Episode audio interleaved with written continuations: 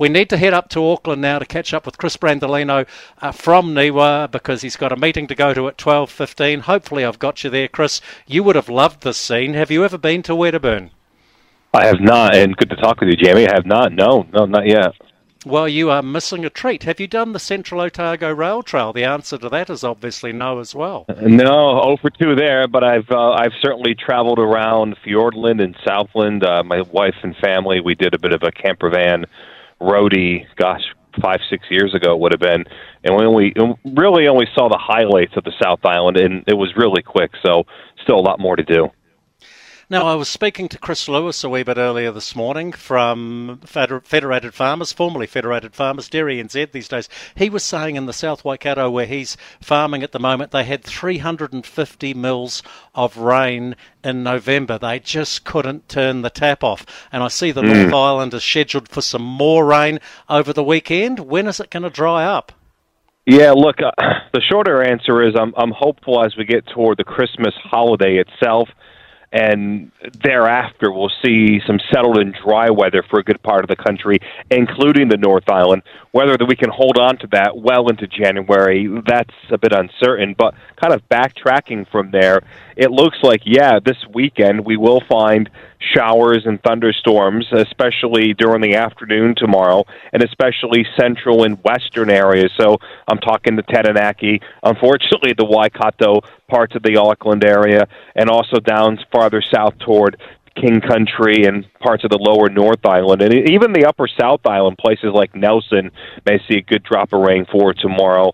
And then on Sunday, we'll do it again just to make sure we get it right. Uh, more showers and thunderstorms Sunday, but this time Bay of Plenty, Coromandel up the Northland, and also down to the west coast region of the South Island into interior Otago. Your uh, that neck of the woods we were just talking about, and Fiordland will see showers and thunderstorms on Sunday. Things should improve Monday. Still some rain for the eastern North Island, and um, overall it looks to be a warm and gooey next seven days for much of the Motu. It's been kind of cool and damp. Um, but that's going to pivot. We still will be damp, but we're going to warm up. It looks like significantly over the next say six, seven, eight days. And that will be welcome, as will a bit of uh, Big Yellow. Look, a couple of months ago we were talking about another La Nina summer, mm-hmm. uh, meaning drought for some regions. Is that now off the cards? No, I wouldn't say so at all, Jamie. In fact, look, it's a really we've partnered with MPI to produce um, a, a trial product called the Drought Forecasting Dashboard.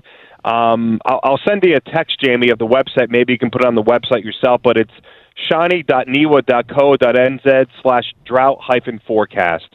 And basically, what this is is a one of a kind prediction for dryness and drought explicitly. This has never been done in New Zealand, and boy, it, it hasn't been done a lot even internationally. And when you look at the NZDI forecast, so you know, Jamie, you know about the NZ, NZDI that you we you, we and you and I, I should say, refer to. Um, uh, that's on our website. That's an observation. What I'm talking about here is a forecast, and if I look at the forecast, the dryness is indicated for much of the Otago region and even lower North Island over the next 35 days.